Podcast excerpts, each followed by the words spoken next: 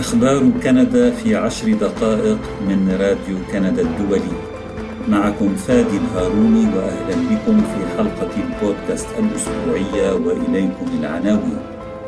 عسكريون كنديون إلى بريطانيا لتدريب جنود أوكرانيين. معدل البطالة في كندا ثابت عند أربعة فاصلة تسعة بالمئة الأدنى تاريخياً.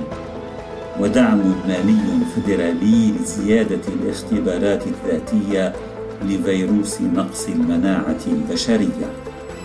التفاصيل من راديو كندا الدولي.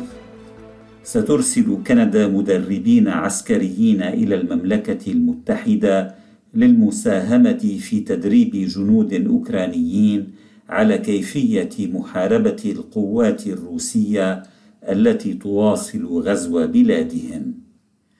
وأعلنت وزيرة الدفاع الوطني أنيتا أناند عن هذه الخطة يوم أمس، وقالت إن ما يصل إلى مئتين وخمسة وعشرين من أفراد القوات المسلحة الكندية سيتمركزون في المملكة المتحدة لفترة أولية مدتها أربعة أشهر، وسيعملون هناك جنبا إلى جنب مع مدراءهم البريطانيين والهولنديين والنيوزيلنديين في تدريب الجنود الأوكرانيين على أساسيات الجندية. وتأتي هذه الخطوة بعد نحو ستة أشهر من تعليق كندا مهمتها التدريبية السابقة في أوكرانيا قبل أسابيع من بداية الغزو العسكري الروسي لهذا البلد في الرابع والعشرين من شباط فبراير.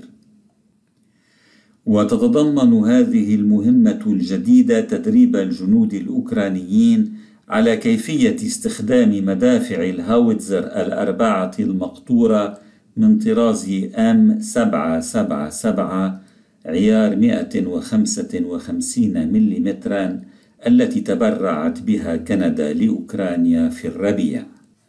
وتتضمن أيضا مساعدة سيبرانية من خلال مركز أمن الاتصالات، وهو الوكالة الوطنية للتشفير التابعة للحكومة الكندية والمسؤولة عن الحفاظ على سلامة تكنولوجيا المعلومات وجمع المعلومات الاستخباراتية الكهرومغناطيسية الأجنبية.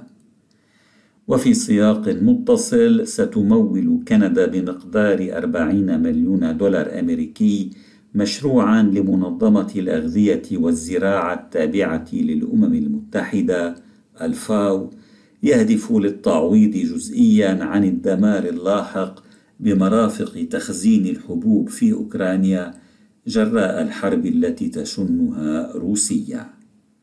ويهدف هذا المشروع الجديد لمواصلة التصدي للنقص في قدرات تخزين الحبوب في أوكرانيا كما جاء في بيان للفاو.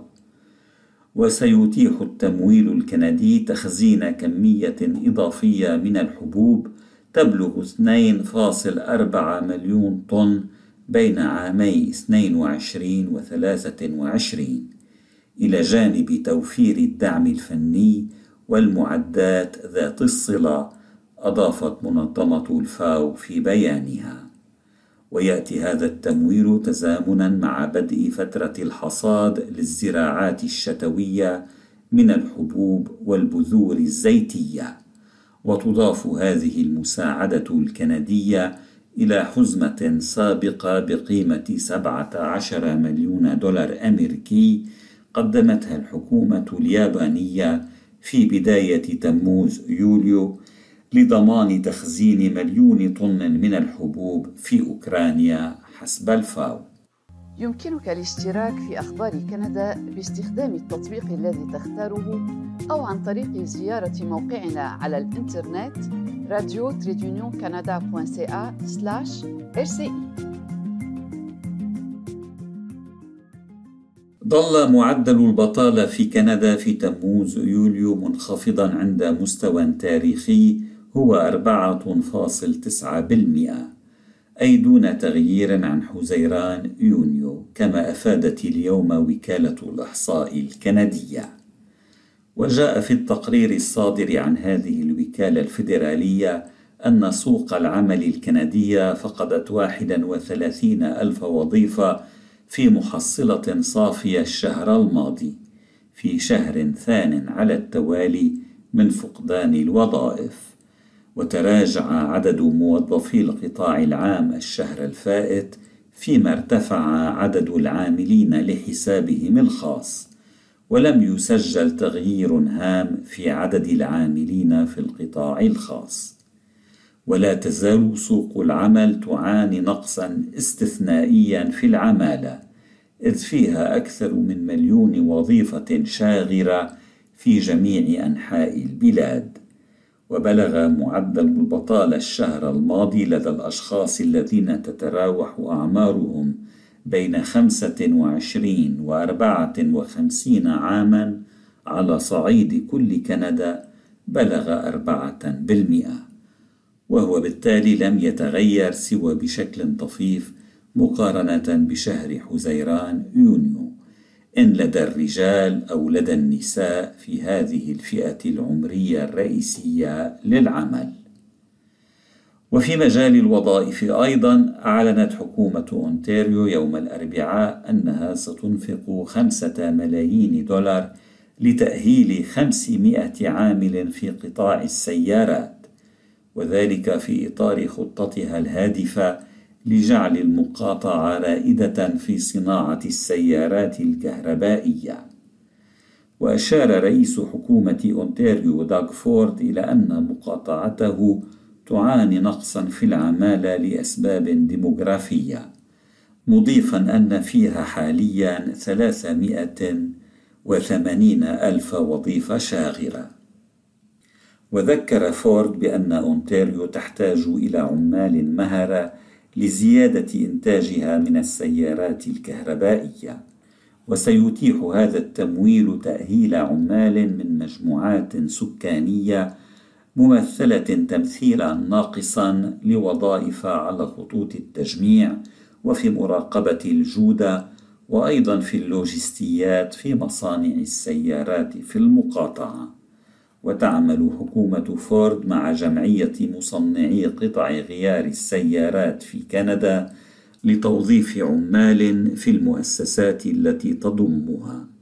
وأوضح الرئيس التنفيذي للجمعية فلافيو فولبي أن القوى العاملة في قطاع السيارات الكندي تتقدم في السن، وأن هناك بالتالي حاجة لتوظيف عمال جدد وتدريبهم واستبقائهم في أماكن العمل. وقال فولبي أن هذا التمويل يتيح تأسيس مسارات جديدة للمجموعات المستبعدة تاريخيا كالشباب والنساء والقادمين الجدد والأقليات العرقية. وأونتاريو هي كبرى المقاطعات الكندية من حيث عدد السكان وحجم الاقتصاد، وتتركز فيها صناعة السيارات الكندية.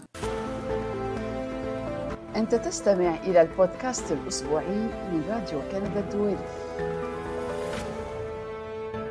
أعلن وزير الصحة الفيدرالي جان إيف دوكلو تخصيص نحو من ثمانية عشر مليون دولار للتوزيع المستهدف لأدوات الاختبار الذاتي لفيروس نقص المناعة البشرية، بالإضافة إلى طرق فحص أخرى، على أمل تسهيل الوصول إليها واستعمالها.